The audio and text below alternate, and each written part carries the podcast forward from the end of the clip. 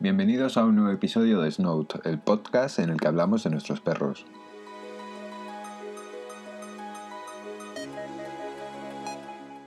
Como continuación del último episodio, hoy quería comentaros eh, algunas cosas eh, que cambian cuando nuestro perro llega a casa y cómo afectan a nuestros hábitos diarios. Una de las cosas a tener en cuenta cuando llega eh, un perro a casa es el tiempo que, debemos dedicar a nuestra mascota. Antes de tener un perro, nuestros horarios más o menos los teníamos claros. Nos levantábamos, salíamos a trabajar, íbamos de compras o, bueno, teníamos tiempo para, para ocio. bueno, pues las cosas normales que, hacemos todos, ¿no? Eh, ahora debemos tener en cuenta eh, que nuestro perro necesita de nosotros para hacer casi cualquier cosa, eh, desde salir a la calle, comer, la limpieza, veterinario, peluquería, bueno, todas estas cosas, ¿no? En primer lugar, deberíamos comentar que nuestro perro debe salir un mínimo de tres veces al día a la calle. Eh, aparte de hacer de, tener necesidades fisiológicas y los animales como nosotros necesitan realizar actividad física y relacionarse con otros perros. Los paseos eh, deben tener una duración de unos 30 minutos como mínimo, necesitan caminar, correr etcétera. ¿no? Aunque tengamos jardín en casa, el perro tiene que salir, eh, principalmente porque, por lo que decimos, ¿no? por hacer ejercicio físico y lo que es más importante, necesita relacionarse con otros perros y estar en contacto con, otras personas. Bajo mi punto de vista, esto es eh, básico en la educación de un perro. Eh, socializar un perro es, es muy importante para evitar problemas futuros. En mi caso, antes de empezar con mis obligaciones diarias, eh, lo primero que suelo hacer es sacar a Happy a, pasear. Eh, solemos dar un paseo y volvemos a casa. Eh, después come y, bueno, pues por la mañana está lista. Después de comer suele quedarse dormida un buen rato y, que, está tranquila. A mediodía solemos salir otra vez a pasear, damos otro paseo de otros 30, 40 minutos y volvemos a casa si no lo sabéis, los perros eh, duermen muchísimo. Y Happy suele dormir una buena siesta mm, desde que termina de comer, más o menos, hasta las 6 de la tarde, fácilmente. Por la tarde, eh, cuando termino mi trabajo, salimos de nuevo a pasear. Eh, este suele ser el paseo más largo que, que, damos a lo largo del día. Aprovecho para salir a correr y me suelo llevar a, Happy conmigo eh, y corremos ambos juntos, ¿no? El día que nos salgo a correr, pues damos un paseo más o menos de una hora, hora y media, y volvemos a casa.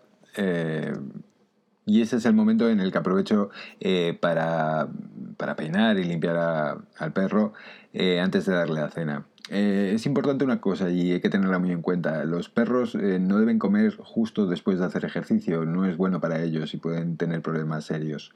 Eh, yo suelo esperar entre una hora, hora y media después de que, de que volvemos a hacer ejercicio para, darle, para darle la cena. Otra de las cosas que yo desconocía es el tiempo que dedico, que, se dedica a las relaciones sociales con, otros dueños de perros. Es muy raro eh, que no te encuentres con propietarios de otros perros eh, cuando sacas de paseo al tuyo. Los perros se saludan y juegan, eh, mientras que nosotros aprovechamos y hablamos de cualquier cosa. Algunas veces, y me da vergüenza reconocerlo, conozco mejor el nombre del perro que al de sus, que al de sus dueños. Como os comentaba, cuando volvemos a casa después de su paseo por la tarde es la hora de la limpieza y realmente yo es una de las cosas en, las que más eh, tiempo empleo. Eh, como ya os comenté, eh, Happy es un cocker, un cocker spaniel. os podéis imaginar cada vez que sale al campo cómo vuelve.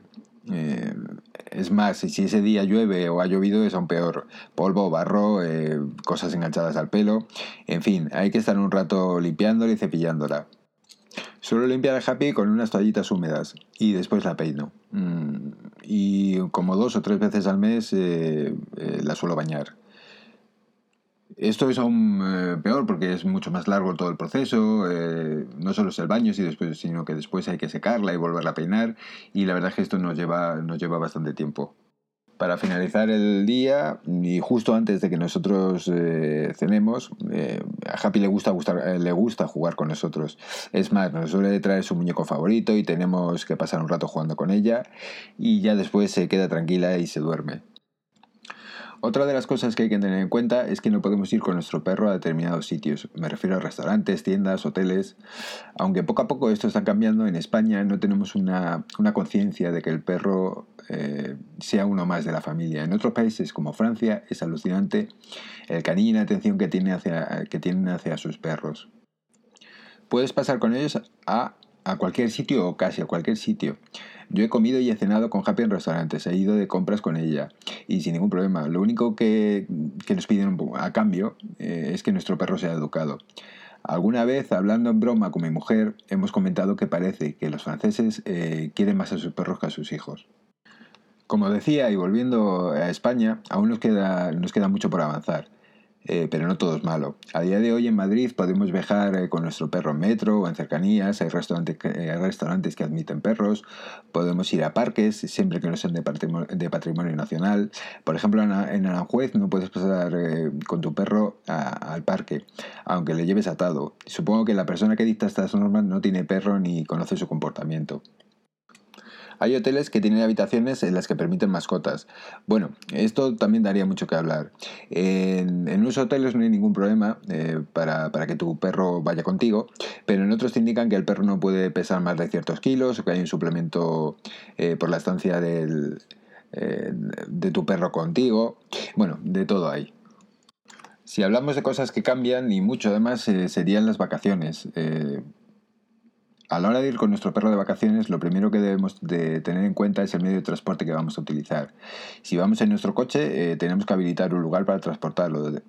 Dependiendo de su tamaño, eh, dependiendo, del tamaño del perro, podemos optar por un transportín, una jaula en el maletero o llevarlo en el asiento trasero.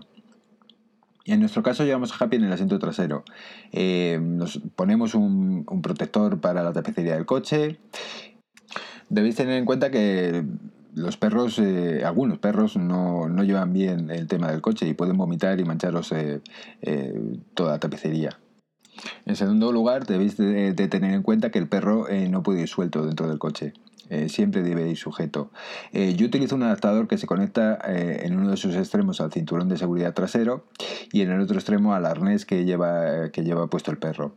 Esto permite al perro moverse un poco dentro del coche y y que se haga el viaje un poco menos, menos pesado. Tener en cuenta la duración del viaje, eh, parar cada cierto tiempo para darle agua y para que pase un rato. Los perros eh, también pueden viajar en avión, lógicamente. Dependiendo de su tamaño, eh, podrán viajar en cabina o dentro de un transportín o en la bodega del avión. El coste más o menos de un viaje en bodega para un vuelo nacional ronda los 120 euros y debemos informarnos de los requisitos ya que eh, cada compañía aérea tiene los suyos. Eh, cuando llegamos a nuestro destino debemos tener en cuenta las normas que tiene el hotel en cuanto a los perros. En principio el perro eh, puede estar en la habitación siempre que nosotros estemos con él. Si nosotros no estamos en la habitación el perro no podría quedarse solo, pero como digo, esto es en principio. Si os hablo de mi experiencia eh, a la hora de estar con, Happy en un hotel, eh, sería más o menos la siguiente. Por la mañana eh, saco a Happy o sacamos a Happy a pasear y le damos de comer. después nos vamos a desayunar y Happy se queda solo en la habitación, no hay ningún problema por ello. Regresamos y salimos todos de la habitación. Según el plan que tengamos ese día, Happy nos acompaña o se queda con una cuidadora que previamente hemos contratado. Eh, el coste de este servicio puede rondar entre unos 10 o 20 euros al día. Por la tarde la recogemos y pasamos la tarde con ella. Eh, ya por la noche eh, salimos a cenar y Happy se queda solo en la habitación hasta que regresamos. todo esto es mucho más sencillo si tenemos un apartamento y todo es mucho más flexible. En cuanto a documentación que debemos de llevar cuando salimos con nuestro perro de viaje, eh, si viajamos en España con la cartilla de vacunación es eh, más que suficiente. Eh, si viajamos fuera de España, en concreto, a algún país de la Unión Europea, debemos hacer un pasaporte a nuestro perro. El pasaporte es con una cartilla de vacunación normal, pero que cumple la normativa europea en cuanto a vacunas y desparasitaciones. Si nuestro destino de vacaciones no es eh, un país de Europa, por ejemplo, si, viajamos a Estados Unidos, eh, los trámites para viajar con mascotas a Estados Unidos y, los requisitos serían los siguientes. Eh, deberíamos tener un certificado de vacunación, Eh, también un certificado de salud veterinaria. Eh, este debe realizarse tres días antes del viaje para demostrar que el animal cumple con la salud necesaria para viajar a Estados Unidos. Eh, necesitaríamos también un permiso sanitario de exportación. Este se expide por el Departamento de Agricultura de cada país. Consúltalo con tu veterinario y recuerda que la edad mínima del animal debe ser de cuatro meses. También deberíamos aportar un certificado del gusano barrenador. es un documento que sirve para demostrar que el animal está libre de larvas. Eh, debéis consultar, eh, lógicamente, las restricciones de la aerolínea. Eh, deberás informarte de si el animal viaja en cabina, en, el equipaje o en carga. consulta los costes y las restricciones de, de, cada compañía. Por último, lógicamente, microchip de identificación. Todos los animales deben llevar uno puesto. Bueno, y hasta aquí el capítulo de hoy de Snout. Eh, quiero dejaros nuestras, nuestros métodos de contacto por si tenéis alguna sugerencia o alguna duda, que serían los siguientes. Eh, nuestro correo electrónico, eh, que es contacto o si lo preferís, podéis utilizar nuestra cuenta de Twitter, que es Snout Podcast. Muchas gracias por escucharnos y nos volvemos a escuchar muy pronto.